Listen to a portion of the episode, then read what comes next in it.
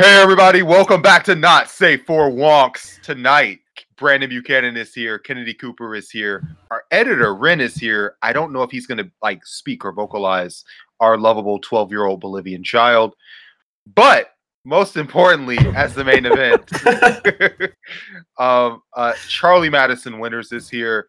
Uh, she is running for Congress, Colorado, first district. We're gonna hear all about the district all about why she's running, all like tons of topics. Um, Charlie, just say hello to the people and um, yeah, introduce yourself. Hello to the people. I'm Charlie Madison Winter, she, her.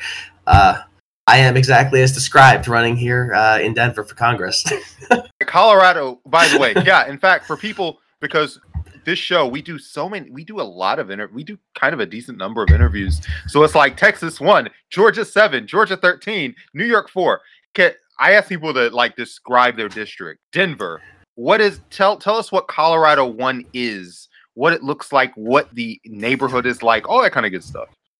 Okay, Denver. Den- Denver one is the entirety of Denver County, as far as I'm aware. It's basically we have Denver International Airport up at the top, and it's just this little chunk off to the side, and then it stretches down over the entirety of the Denver metro area, and then down south, a little off to the weird side. It, it, it's one of those gerrymandered districts, but it's actually all are okay considering. Uh, but okay, describe the district. Um, What's it like? Who's who lives there? who lives here? Gosh, everybody lives here. Like, so, I mean, it's down, it, it's the downtown metropolitan area and everything surrounding it. So like we have the downtown area where apartments are like, you know, uh, fourteen hundred to four thousand dollars a month, million dollar homes stretching out, popping up here and there, lots of gentrifying areas. And then we have these rings surrounding it where all the working class people are slowly moving out to. And a lot of uh, folks have been pushed out outside the district at this point.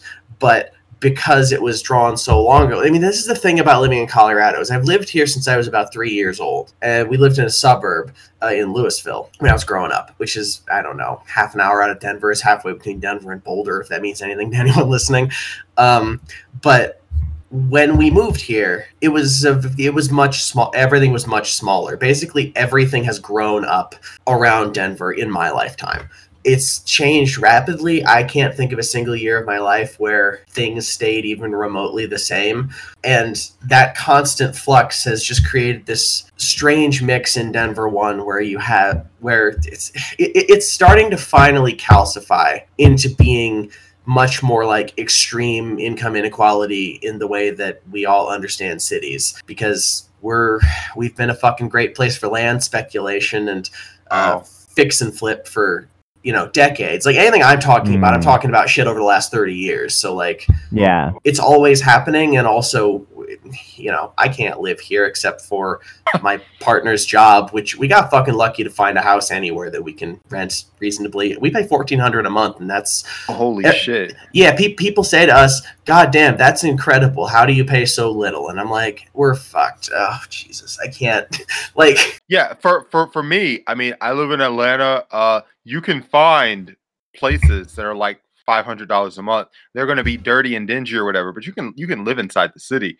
Um, our representative is John Lewis, and he's fine. I mean, he he's he has some shitty tendencies, but overall, I mean, he's John Lewis, so you know nobody's gonna like really buck him or go against him. He's got a lot of weight here. Who's mm-hmm. your rep? I know they're not John Lewis level, uh, who's your rep? How how good are they?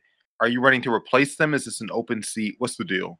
Um, the current representative is Diana DeGette. Uh, she's been in office for since 1997, I believe. Um, I believe she's like the, I believe she's the majority whip in the House. She's been there for a long fucking time, more of my life than not at this point. She's fine, sort of. Like, this is the thing is yo. she's she she's she, she, she's a mediocre bulwark against further um gutting of everything. On the other hand we look at the record of the last 20 years 22 years, whatever it's been at this point, and she helped preside over all that. And as the majority whip for some portion of that, every single shitty Democratic vote that we look at and go, why the fuck did they vote for that? She was there in the background, wheeling and dealing and doing whatever, and she's she knows she's safe. it's a it's a seat that she's held for a long time, and I don't want to disrespect the good votes that she's had. Like you know, the thing is like she'll vote against the Iraq War, great, solid. But then once the Iraq War has started, she'll throw some money at it because, well, it's here now. Like it's it's a very it's a very status it, it's a very slow death by a thousand cuts enervation to the status quo. It it doesn't work. You need something a lot bolder and louder in Congress than than what she does. And Look, you're the candidate. You can't say it. I'll just say it. If someone's been in office this long and we're looking around at the current state of things, you haven't done enough. I'm Yeah, that's sorry, but like kind of how I feel. eh, you know, Yo, like I'm in we're, the we same have boat too as many you. crises around us, and and you can't you can't just be like, oh yeah, I've been in office for 25 30 years like a lot of these people have in congress and and say oh i did everything i could no you didn't we have way too many problems I feel like there are a lot of Democrats that are in safe districts that have done go along, get along for 20 years. Yeah. And they are on a collegial basis with their colleagues and all other good stuff, but they have forfeited the ability to be national leaders. And that means like having an ideology and standing firm on an ideology and uh, helping communicate that with people who might not have the luxury of living in Denver, right? Downtown Denver, Colorado and need like that ability to communicate values. So I think one of the things that I'm interested in for this election cycle is taking people who are like not necessarily, you know, talking about what we're against, but what we're for. Um, and I think that it's a good idea to have people who are for a bold progressive agenda. So uh Right. can you can you kind of talk a little bit about that? yeah, I mean, j- just to to the the first thing you said, it's like right. That's kind of what that's what I'm trying to to do here. I'm trying to paint a picture of the future that people can go, oh shit, we can have that, and then I want them to watch who stands in their way, like. You know whether you know whether or not I win this election, whether or not you know, no matter how the next five years shake out, I want whatever we're building now to paint something that makes people realize who the fuck is standing in the way of it. Because we could have a lot right now if anyone was dedicated to doing it. You know, we didn't have to gut. Things didn't have to fucking go this way. They never had to fucking go this way, and they don't have to do it again. Was there a single incident where you said, okay, screw this, I gotta run for office against this person, or was it a gradual process? No, it's a it's a gradual thing. I mean, running for office is something that's kind of been in my mind for a long time in my life. I really do enjoy politics. I I was one of those people who was just sort of terminally paying attention to it, and then that morphed into like you know reading philosophy, talking to people on the internet, learning shit like about different ideologies and coming to a particular uh, one of my own. All that aside, it's it's it, there's no particular. That's the thing. That's the thing about my entire life. Like, there's no breaking point. Like when I was 12, we had 9/11 and there was a massive anti-war movement that, you know, made kid me sit there in high school going like, yeah, it seems kind of fucked up that it's been 4 years now and we're still at war. And that was fucking 4 years at the time. Uh I mean, I do want to salute the posters out there before I go any further on that one cuz like I can't I I can't it's hard my brain doesn't i mean that's part of it is i can't effectively post i don't know how to fucking turn myself into a brand on the internet easily which i guess i have to do for politics but uh, anyway Spoke- anyway you answering the spoke question on your Twitter um, about the posting economy. So, uh, once oh you my talk god about that per- was that was that we were we were at a coffee shop and ben took my phone and posted cringe on my account that was Oh, a great no. post. Wait, was can it you talk? Yeah, I need you to share your vision of the posting economy. Then we'll go back to per- personal. okay, well, that was Ben, but I do support that. No, I mean it's like the, we have a fucking posting economy at this point. Everyone's out there just churning through posts on the internet, churning out content, and all of these tech companies are just stumbling over themselves to monetize our need to like reach out and have friends through the internet because they've fucking taken away my ability to like Oh, I don't know have a fucking job. And so here we are. I mean, don't get me wrong. I love everything that's going on on the internet. I love posting, but I Yeah, want to be in the same room with people. Like, I want to have fucking friends. I don't want to just have to go to the internet. And Twitter is just reaping money hand over fist and, you know, unionize the content creators. Get the people who make the, the, the, the shit withholding their work if the if, if the platform won't behave. Are you someone who supports a posting strike? You know, no more posts if you guys aren't doing the right thing over there at Twitter. I feel like if we, that's a tough one because if we have a general strike, posting should be a part of that, but we're going to need to post to coordinate the general strike. Uh, There are too many posting scabs out there. I don't trust everybody you know people are going to be posting. posting scabs. Right. The second Do Not Eat starts stops uploading, you know, city skylines, train transit videos, someone else will step in to take that clout.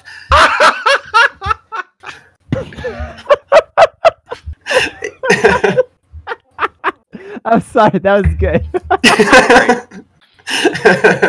Well, okay. What realistically can we do to rein in um, places like Twitter, Facebook, etc., that have kind of become the town square digitally, but they are privately held? Should we break them up? Should we be looking into creating alternatives like Mastodon? Like, what is a good solution in terms of poster rights? Gosh, I mean, genuine. So that's a genuinely good question that I think about. I mean, I have, I sort of have the feeling about like Twitter that I do about the state, which is like if we can reclaim literal physical space in the world for the public, the need for Twitter will slowly wither away, and we won't have to worry too much about it. On the other hand, Twitter is currently owned by private fucking posting overlords who can control what content we actually see and how and I don't know. That seems ripe for nationalization or some sort of public ownership. You know, Hmm. yeah. I would love to see. I would love to see us actually like. I mean, I support. So, so we've been talking about this a little bit in one of the in one of the other discords I'm in about like a right to. This is more technology broadly, but we're talking about like a right to repair, a right to uh, upgrades, a right to. Ba- it's basically a right to have technology that functions for long periods of time into the future, and just taking away the power of like Apple to make a new phone every year so they can just slow they, they just slowly churn through the Earth's resources at like a, a hundred times the pace they ought to. Not because that we shouldn't be making better technology, but because you have like I I, ha- I have sitting on my desk here my iPod video that I bought when I was in high school with my first paycheck at a fucking subway, and I love this thing and I want to use it till I die. I'm gonna keep upgrading it and repairing it until I fucking keel over, and I like it. It's what I want and I should have the right to do that. And as part of that, we were talking about like more universal standards through like because on my platform I have uh, I want to inst- institute the Department of Science in the government to just fund lots of uh, public domain projects in science, uh, public or open source projects in tech, things that are available to everyone, and also mandating standards so that like maybe uh, there's one standard audio format that everything has to be able to to uh, coordinate under, and we can. There's lots of people doing great open source work out there already who are not part of these established behemoths that can do that. I'm no expert in technology. I know more than the people who are in office right now. I'll tell you that much. I can Google an answer at least, but hey, Do you know that Facebook is on the internet? wow. Because if so, I think you know more than most of the Congress people based on hearings I've watched. Oh, technology hearings on the uh, like are full of right wing shitheads who have clearly never touched a computer in their life. I think I'm not. This isn't real journalism. I think that Lindsey Graham does not read his emails. He has he has his staff print his emails and physically read them to him because he does not know how to use a web browser the average Republican is so far behind technology issues that like really shape our lives. It is ridiculous. It's amazing. You know, that's fair. I mean, I remember the whole series of tubes comment in high school. That was that was something. God. And sorry, one sec. My my partner brought me dinner. This is lovely. I'm so happy. Aw. They're they're lovely. Their name is Kennedy. Holy shit. That's amazing. An- another Kennedy? Uh huh. We have three now because uh, one of our cousin podcasts, not sister, because they've never been on this show, but Bad Praxis has a host named Kennedy. Uh, oh, that's and I and I always say that she should come on the show so we can have double the Kennedy. Yeah. That would be amazing. I want to have that. a triple Kennedy So episode. maybe you should get your partner here so they can have triple Kennedy. That'd be fucking rad. I, we do do that. I'll get them in here. They will hate every ever loving second of it, and I think I could probably get them to do two sentences. Love it. Perfect. Okay, so I was, listen. I was, yeah, Go go ahead. ahead. no, you go ahead. Oh, oh no! I was just, I was just gonna say, like, it took me a couple, it, it took me a few days to be just like, Kennedy, will you please do Twitch streams with me? So, like, I just want them to just sit there on the camera because I want to start doing Twitch streaming for the campaign. That'd be fun. It'd be good. I just, I just want them to sit there next to me on camera and read to me, like, because we had, because, because they were reading, they, they, they were reading to me Andrew Yang's drug platform the other day on the couch, and I was just stomping ah! around the house screaming about it because it's so bad. Oh, I And want to watch was- this as a Twitch stream. Yeah. No, Yeah. I get it already. Yes, this Yeah. is good. Yeah, and I was like, please just sit next to me on camera and read it to me. I'll just, I'll, I'll yell, I'll drive my train simulator or something. It'll be fun. You a train simulator person? Not in the way other people are, but I have a train simulator on the Xbox. I've taught myself to drive the Long Island Railroad. I really enjoy it. I'm gonna, I'm gonna learn to drive the Caltrain at some point. I, I, yeah. The older I get, the more I become a train simulator person. Okay, how old are you? Are you a gamer, and what games are you playing now? Yeah. What are your favorite games last couple years? Oh fuck. Okay, so I'm 30. So I did grow up with games. Like Halo was middle school and high school for me. So right, cool. that was that was rad. Um I don't know. I tend I tend to be like really behind on actual like main games. What am I playing a bunch of right now? I'm playing a lot of No Man's Sky. I enjoy that. That's a good one. That turned Yeah. into something really cool. It came Um, up, yeah, glowed up. It really did. It really did. It was terrible for a while there, but now it's amazing, and I absolutely fucking love it. I'm playing that. Um, I'm always in, I'm always into City Skylines. Uh, Love that game. Yeah. Um, fuck. What else do I play? Are you are you into Sims? No, I mean I enjoy my train simulator. I like city builders. It, it, it the, the the the the transit and city design oriented Sims I enjoy, but I don't really play any other Sims. Although I guess a lot of this, I I really just like single player games I can play by myself in a room because like I usually. Ga- gaming has always been the thing I did when I'm just like fucking done with the world.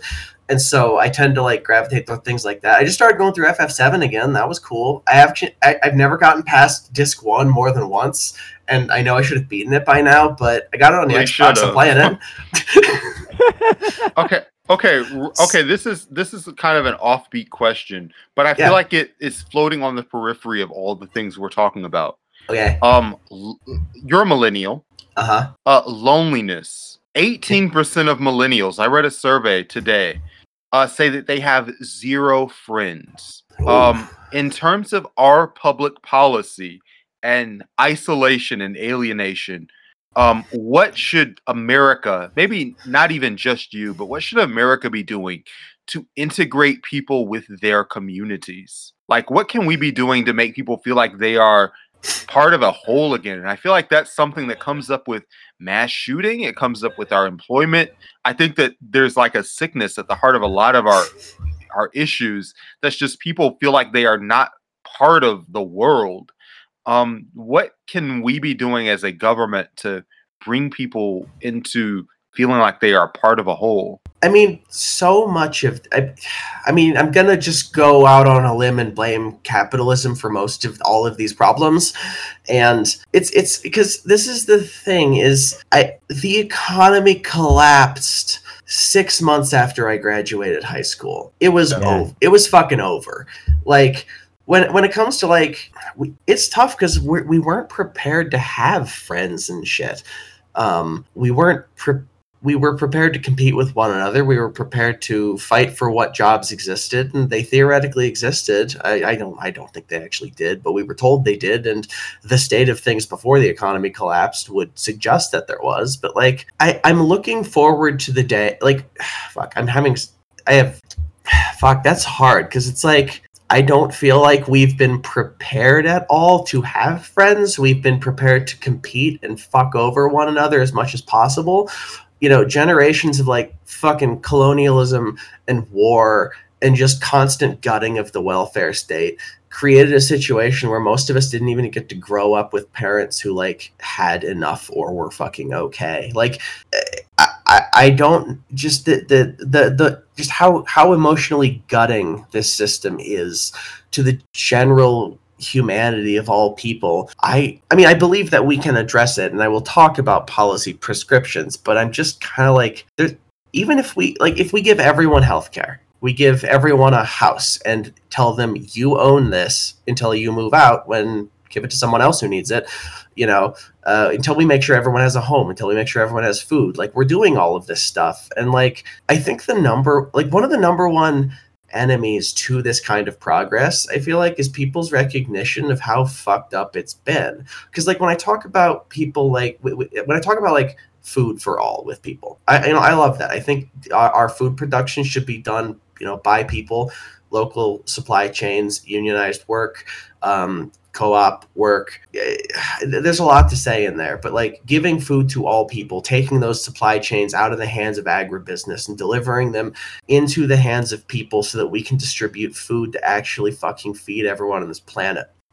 We we want to just give everyone food. And when i'm talking to people they say to me but but we can't just give everyone food because they they'd hoard it. They'd take it all. And it's like yeah you're getting it. You're getting how fucked up this like not even knowing if you're going to be able to like like you know i've had the I, i've i've not gone hungry in my life but i've had to put food on credit cards many many times to be able to eat. And even just knowing like i'm to suffer for the next two to six to eight months for this just because you want to fucking eat. Like yeah that does something fucked up to your brain. I'm so mad about this i'm so mad about this. It just i it does something to you and it's like we see it in the way that like suburban conservatism operates. It's the fuck you got mine i'm gonna hoard food i'm gonna keep it all and you know those of us who don't have enough are sitting here wanting to just give it to everyone to distribute it amongst people. But there's this there's this brainworm enemy of progress that everyone's like but if we just give people stuff won't they just hoard it and fuck everyone over? And it's like n- no. But but if we actually gave everyone all of this shit tomorrow there would be like fucking chaos as we all finally had the room to breathe and grieve all of this shit that we've had to go through just to like make it to the age of 30 or 50 or whatever you made it to. And and that's gonna wreck us because like i know people my age who like i'm lucky that like despite the fact that i remain chronically unemployed i have a partner who has a stable job and a bachelor's degree so i can fucking survive but i don't have to be in that position I got lucky and I recognize how precarious that is and how good how good that is for me. But like there's so many yeah, and and that's and that's like I guess to to, to address the question more directly, like well what can the government do? It's like, well, uh, I feel like the function of the government should be to ensure that everyone has, you know, not just people here but everywhere in any way that like what whatever whatever the purpose of the state will be until it withers away it should be to guarantee that everyone has a bare minimum standard that cannot be taken from them that we control and we own and it should simply facilitate the distribution of uh, I want to see everyone who has a home. Uh, I want to see everyone have a home. I want to see everyone have food. I want to see everyone have health care. I want to live in a world where I, I, I want, I mean, I want to abolish rent in my lifetime. I want to see that shit gone. And we have a chance to do that now because nobody fucking likes it. And I don't think we're going to just legislate. Our, this is the thing it's so hard to answer this question because you're like, well, what can we do as legislators? And I'm like, honestly, I'm just looking at my job as a legislator to be to pass laws that make it a little make it a little bit easier and make a material difference in people's lives right now. You know, shit as simple as uh, capping two prescriptions at 200 bucks a year. We're making them free eventually. Trying to do free college. Like this is all just stuff that frees up time so we as as as working people as as as disenfranchised folks can come together and collectively demand shit and build a power that exists outside of the government so we don't have to just rely on it to like give us our fucking freedom stipend so we can buy the new Xbox. I s- We are united in rejecting the freedom stipend on this show. Absolutely. we might have one or two critiques of UBI as a show. Um, okay, solid. But, uh, I mean, pe- we don't have ask. to get into that right now. That's okay. No, that's Uh, okay. but- It's okay. We don't have to get into that. People ask me if I support UBI, and the thing I always say is I, I support universal basic services, homes, food, healthcare, all of it. That should be just existing in the hands of people. I, I shouldn't have to pay money to my privately owned power generation company, Xcel Energy or whatever the fuck it is, to to to keep the lights on. Like thanks, like that that there's a perfect example. There, you know, there are laws that prevent my my privately owned power company from shutting off my power for a few months if I'm behind on payments. They can't just turn it off if I can't pay it one month. That's good. I will happily pass laws like that to to give a little breathing room But ultimately, my goal is to help facilitate a mass movement of people to take the shit out of the hands of those private owners and return something as basic as the power we need to record this podcast into the hands of the people. That's that's my job. Yeah, that sounds pretty reasonable. Like I, that's a good way to look at it. It's not, you know, I mean, I think a lot of people that are trying to get into politics right now kind of have this viewpoint more so of like looking at it as just uh, a part of a system or a means to an end or a type of service or these kind of frameworks that I think I idyllically every politician would look at them from, but we know just realistically a lot of these people are not, you know, coming from any kind of real actual position of wanting to listen to constituents and make something happen that's transformational for those people's lives. I had a interesting disagreement with a black activist in Atlanta. Uh, I said healthcare was the number one hurdle facing like the, the poor and middle class in in my city, and he said it's actually transportation. Um, just the ability to get to your job can be an economic limiter. Um, just in terms of you know where you can get and how you can get there and how much time does it take and how early do you need to wake up in order to get you know from one place to another. So without weighing in on healthcare versus transportation, can you talk a little bit about what our transportation policy should be in Denver and in America as a whole and your interactions with that system? Yeah, absolutely. Because I mean, yeah, it's a, it's a really fucking fair point. Is if it doesn't help to build hospitals if you can't get to the hospital. Um, Oh, but shit. but yeah, it's like so where we're at in Denver right now. Just to give a little background for people is you know we have RTD. It's the Regional Transportation District. There's an elected board that that oversees it, but it's also I'm I'm not I'm not an expert on this, but I'm learning a lot as I go. But basically, where we're at is there's a regional board that we elect, and a lot of those elected people come from like the suburbs and outside areas that it goes to. So there's always this sort of like like we need so much here in the city itself. And right now what we're dealing with is uh, we're dealing with service cuts. We're dealing with fare increases. It's basically it's getting more expensive. It's getting it's getting worse. And despite the fact that we have years and years of consistent transit expansion ridership is going down year over year which is making it more expensive to ride even in the first place. And because because a lot of folks have been like when I was a kid, even in, in elementary school, like I, I went to elementary school in Boulder, while even though I lived in Louisville, and so I took the the the, the RTD bus with my dad in, into Boulder in the morning for school a lot of times, and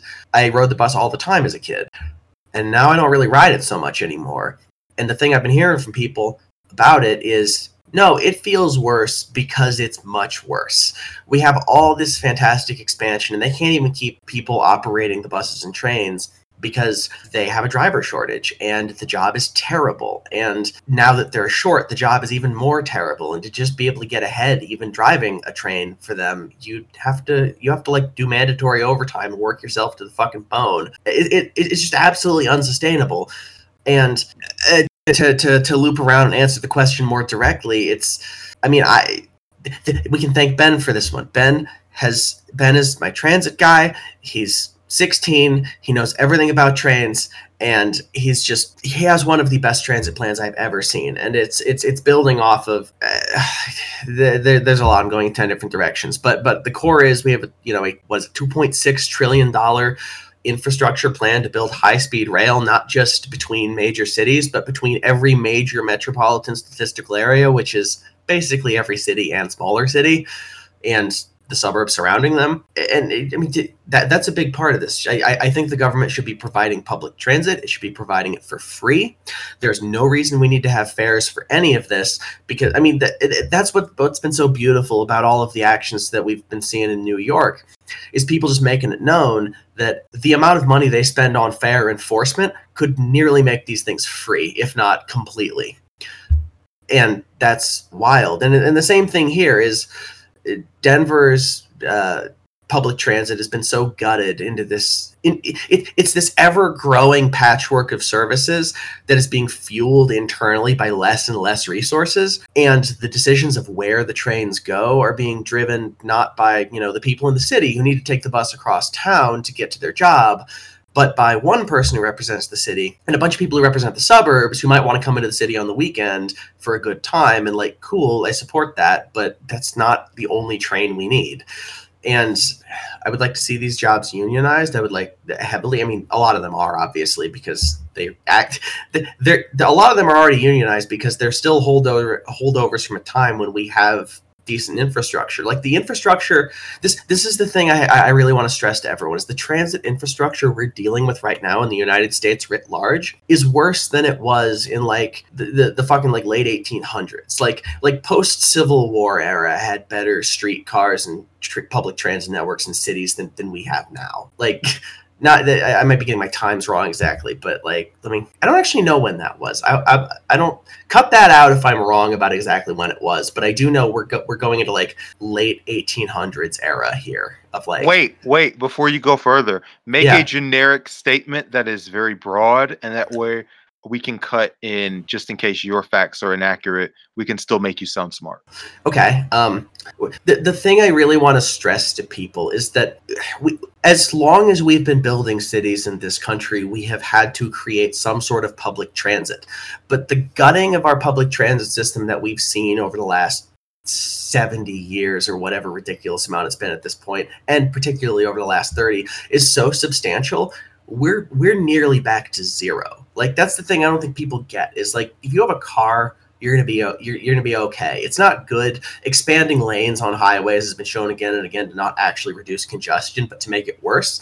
Great example is the expansion of I twenty five around Denver. They're trying to expand I seventy around Denver. Uh, the traffic is worse than before they did it at this point because that's just what happens. It grows. Yeah, so much of what you're saying has parallels with um, the things that are going on in Atlanta because we're trying to build out of of our traffic situation and it never works. Okay yeah it's yeah it, it do, not only does it not work but like the public transit infrastructure that we're trying to to deal with now is is worse than it's almost ever been we don't even have streetcars running up and down the major roads anymore in a way that I could like, you know, walk a few blocks down to Colfax and take it down the road to the Capitol building or something. Like I, I have to take two buses. It takes 40 minutes. It always takes longer by transit than car. And it could literally be the reverse. And I would like it to be the reverse because the only cities that seem to have any transit infrastructure in them in any meaningful way are the ones that built it before everyone got in power who wanted to destroy it before we built the highway system before we built any of this. And that's not even going into the the the, the long and horrible racist history of just tearing down entire neighborhoods so suburban drivers could could could motor their cars through the big the big urban highways to work. And it sucks. We're, we're, we're start but this is the beauty of starting from almost nothing is we can build it all. Like the highway system exists because because of the auto lobby, because they lobbied the government to build a massive nationwide transit infrastructure. And, you know, we had this, you know, we, we have the concept of freeways, the roads that you have the right to travel on that will be provided to you as a, as a, as a, as a patron of the roads. And that's really cool. What if that was just a high speed train that got you from city to city that you could put your bike on and you didn't even need you could just walk everywhere you went in the majority of the country? Because this is the this is the thing that really frustrates me with that whole like we're creating this this how do I say this? The, the the shitty part about all of this capitalist destruction of our infrastructure is it's created this ridiculous urban rural divide where like I'm I you know I'm out there railing against cars as a concept. And I meet people who come into the city who live a little further out of the city and they say, um, we need cars where we are. And I'm like, right, if the only cars that existed on the road were not clogging the cities, but were instead as people needed them outside of them, that would be fucking fine. Like, there's so much that's acceptable in moderation. It's like, you know, I talk to, I meet a strangely large number of uh, right wing uh, trans folks when I, when I like go out to the, the, the, the, the clubs or whatever on the rare chance I do, and we end up in a corner just yelling politics to each other, which fun, fine. That's how I'd rather spend my evening anyway. But uh, it's it because the and, and they're like, but you can't just ban gas powered vehicles. We need them where we are because you can't just build that infrastructure there. And the thing I always respond with is one, why not? Let's build the infrastructure there so you don't need them. And two, if that's the only place they were, it wouldn't be a big deal. Like you know, running a running a, a, a, running farm equipment off of a non-renewable resource is not as big of a deal in the short term if we can get all of this other fucking shit burning out of it. On the other hand, a lot of the pollution comes from the agriculture sector, and we should be working as hard as we can to make that sustainable. And I have a, you know, I have a lot I can say on, um, yeah, sustainable universal policies. I mean, there's going to have to be different applications of them depending on where they're built in the in in the country. But you know, I, ha- I have a I have a farmer's bill of rights on my platform, even though like pretty much none of my district is remotely related to that, just because like I, I, one of the things that's on there is a is a right to community. Like we devastated rural areas through deindustrialization. And wait, wait, stop! I'm going to hold you up. Explain what a farmer's bill of rights is. Are farmers being deprived in some way? What's the background of that? And then how does your policy help them? Okay, so I mean, so, yes, farmers are being deprived of stuff. We over, over the majority of farmland and farm work is is is uh, either done by done regardless of, of, of how any given agricultural thing is structured. It is all done under the thumb of agribusiness. You have to grow their crops. You're not allowed to save seeds. You have to shell out money to them every year. You have to shell out money for their specific pesticide that their specific plant is resistant to. You have to do all this shit. Then these companies spend millions of dollars lobbying in the government to fuck over our immigration policy so that they have an exploitable underclass of people coming into our country because they went into their country as big American agribusiness, devastated the local farm economy there so they couldn't you know and mm-hmm. undercut all of the food like you know if you're fucking you you you're, you're, you're going to buy the food that you can afford and if your local economy has been devastated by american uh, uh, which corporate colonialism and you don't have a fucking job you're going to buy the food from whoever can sell it to you the, the, at the cheapest because they've destroyed your entire farm economy. So now they have a whole group of people coming across the border who are now an exploitable underclass for these agribusiness uh, giants to use to do farming here for just shit wages, just horrible conditions. It uh, all of it. I don't want to speak too much for people who have to suffer under that, but like it's very like there's a re like agribusiness has an explicit profit based motive to fuck over our immigration system and not just let people in. What we've created is this horrible world where money is allowed to flow freely across borders anywhere it wants, but people aren't because as long as people are restricted, that money will be able to shuffle them wherever it needs to create the lowest paid group of people it possibly can. And so when I talk about a farmer's bill of rights, I'm talking about things that will return control of food production to the communities that produce them and give labor rights to whoever is doing that, whether or not they're a quote unquote citizen, like whether they have the appropriate documentation. Like all people doing that work deserve to have ownership over that production. And we should be working collectively, uh, collaboratively to, to, to, to bring that food production uh, out of. We have all these corn and dairy and meat subsidies. Uh, to create the wealthiest, the, the, the, most wealth producing cash crops. Meanwhile, we could be using that to grow things that grow in your local climate.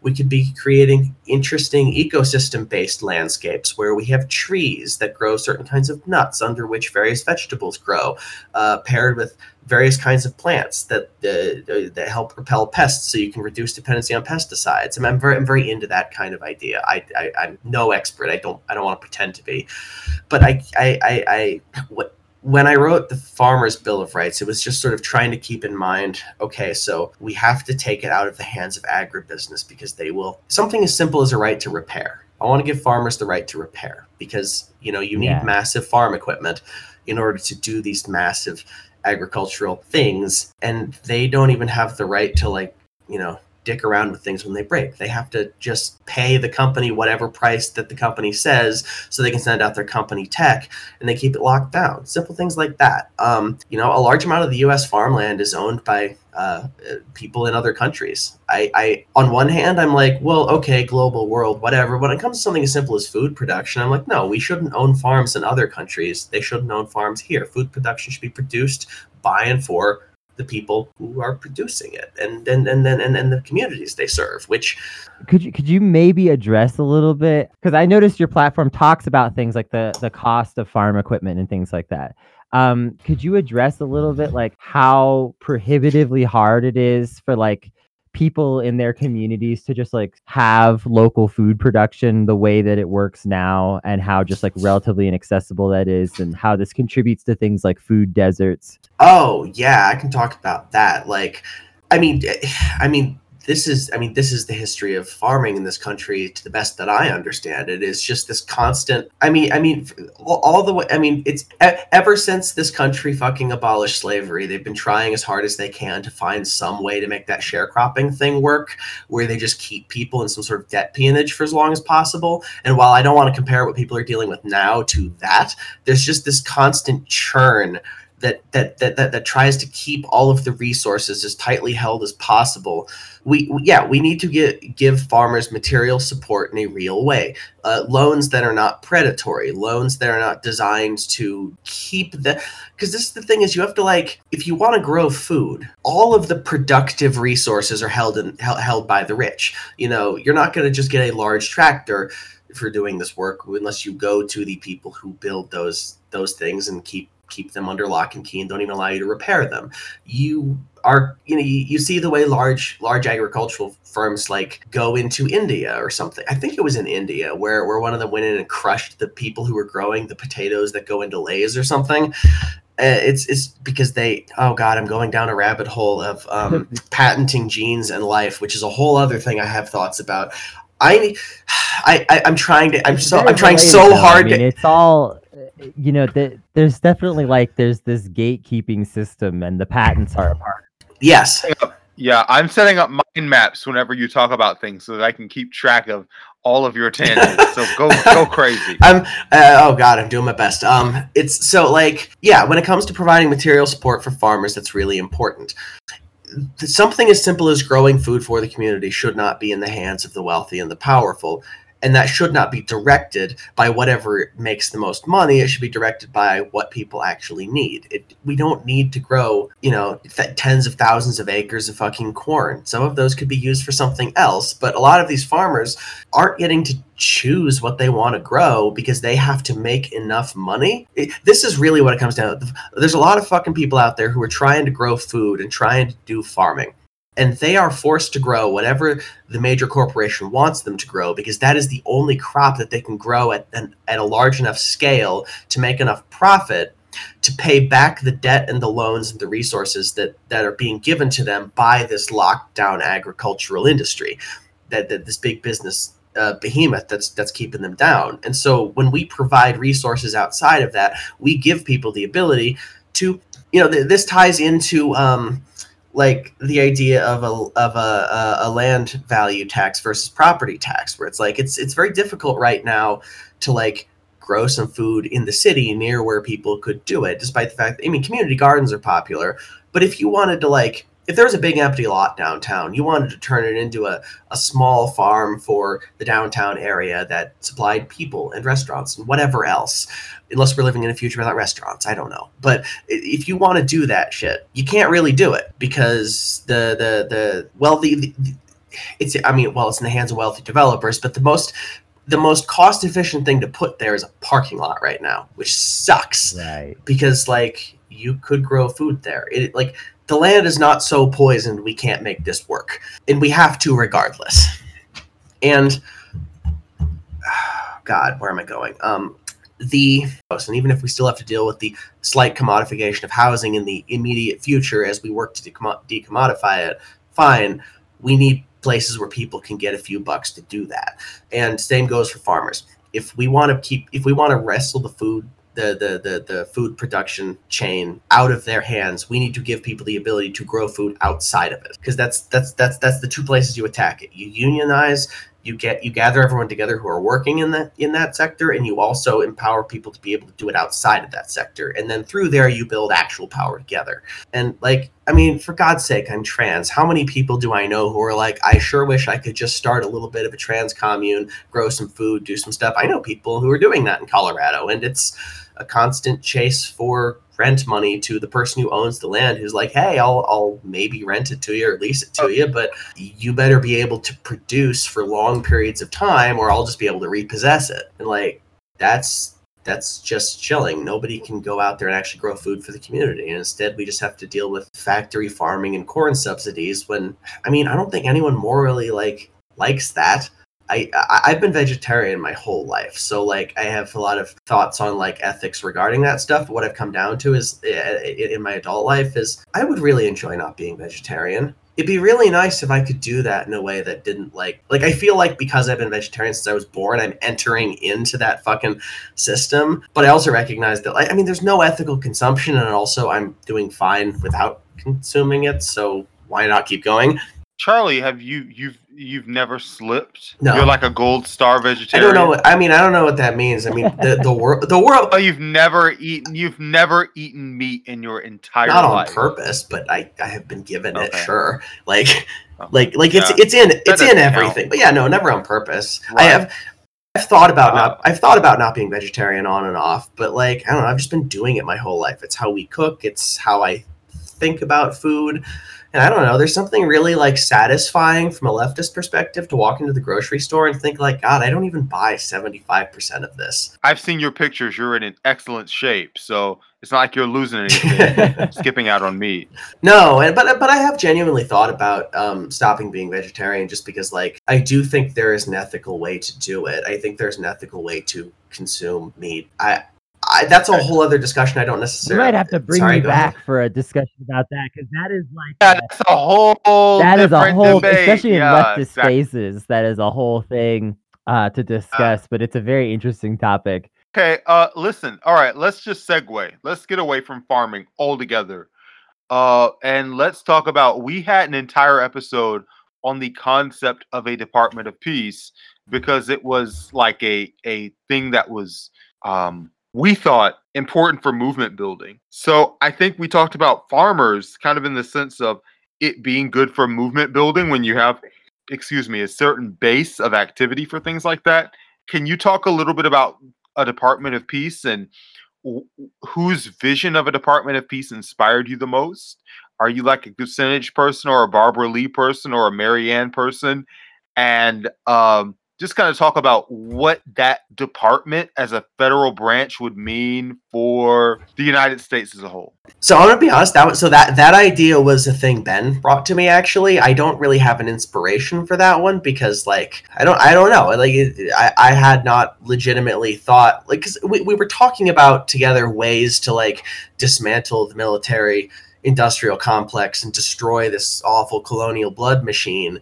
And one of the very simple ideas that Ben presented to me was, you know, if we created a Department of Peace and mandated that it be funded as much as all of our other departments of war by law, you, you can siphon away 50% of all of the resources that we use for war for things like medical aid and uh, support and food and, you know, USAID shit that isn't fucking coups, which is great when those two things are separate within the fucking government. Because right now there is no daylight between those, and it's uh, it, it sucks that the concept of like the U.S. providing aid is actually some sort of sneaky way to like, you know, bomb your power power substations and do a Mhm. coup. I'll tell you from a funding perspective, 50% is extremely radical because Marianne Williamson, I know, went around the country talking about the Department of Peace. And I was at one of her events and she said 5% would be enough.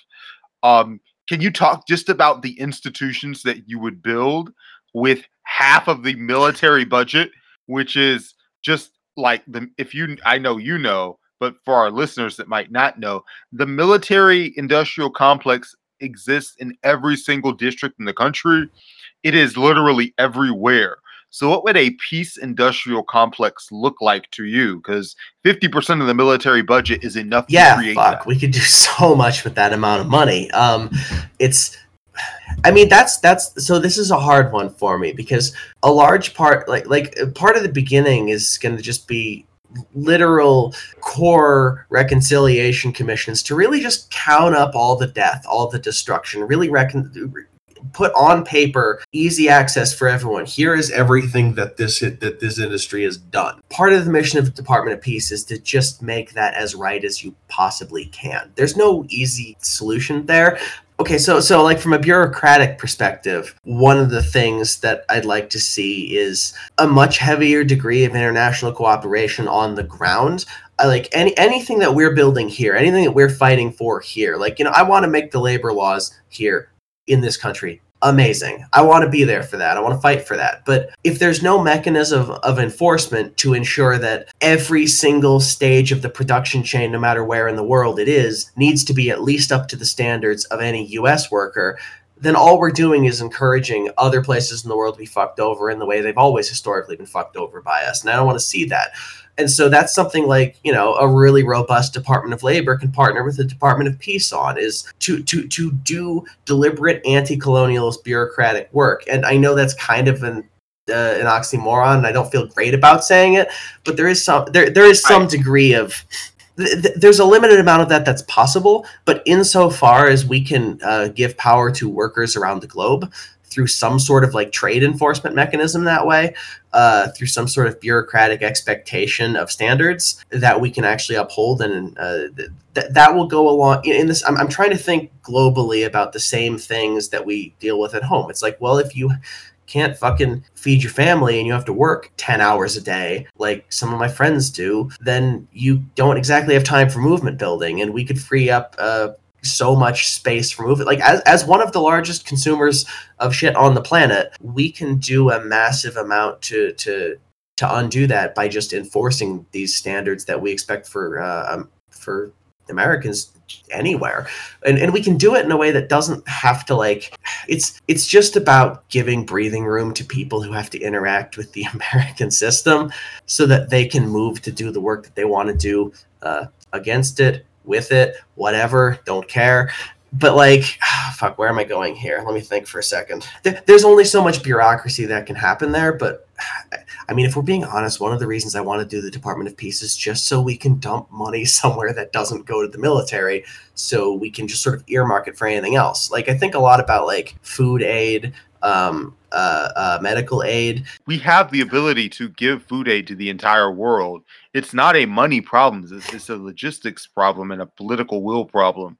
So, I mean, you may choose to talk about that. Yeah, the thing that that made me think of that I wanted to touch on is it. So when it comes to a lot of this stuff, and because I'm trying to think like, okay, undoing colonialism, what does that look like? And it looks literally like repatriation of resources back to places we have extracted them from. So a Department of Peace is very much like, okay, so what you know, if a, we can give aid back, a community somewhere on the other side of the planet can say, hey, we need, you know, X infrastructure, we need Y, we need Z, and as long as it it's like some base it's basically we give them shit predicated only on the idea that it is it is community owned, it is worker owned, it is it is that, and then and and and at that we just start repatriating resources back to people. Because like I mean, what was the fucking Iraq War? But just siphoning billions of dollars of oil out of that country? I mean, I, I, appreciate Trump went mask off with it of like we're going to take the oil, and it's like yeah, that's what it was always about. We always knew that. One of the things the Department of Peace can do is just start repatriating resources because this is the thing that makes me nervous. I don't want to, as a governmental bureaucratic infrastructure, be telling the world what they should be doing with the resources that we stole from them, so we can give it back to them. But I would really like to see a Department of Peace concertedly focused with finding people around the world who need X, Y, and Z, giving them the resources to do it and saying, here, it's community owned, really undermining the the whole um it, it could really seriously undermine the like uh nonprofit complex that just sort of like decide like you know fucking uh jack dorsey or whoever decides i'm going to just go to africa this nebulous place i've described and give people fucking water and it's like, thanks, asshole. I'm glad you control enough money that you can start a nonprofit to get tax breaks to make more money. And all you do is uh, just ignore the actual spoken needs of people. A Department of Peace could literally just give people the shit they say they explicitly need. And we could distribute that based on need. And I think what we're going to find is that need will be highest in the places that, that colonialism has ravaged because we literally stole their shit and now we can start following. Damn, I mean, that's, that's... I I couldn't really put it better than that. Charlie Madison Winters, everybody, incredible guest. I, we could go on and on, but unfortunately, we do have to cut these recordings somewhere. Let that's the fair. people know how do they get involved with your campaign? How do they help you out? All right, I'm gonna. Right now, we're in signature gathering time. I need a lot of help gathering signatures because we got to get on that ballot in order to fight for this stuff in the first place. So we're we're going door to door. We're talking to people. I need help with that. You can go to my website. There's an there's a there's a form under the organize tab you can fill out that'll send it to me. Uh, another great way to to to get a hold of me just just email me at the email link on my website it's hello at charliemadisonwinters.com that email goes straight to my phone my dms are open on twitter those are the places i'm most active uh, just, just literally just get at me there uh, but the website has a specific form for all the fancy things that that organizers do Very good. Very good.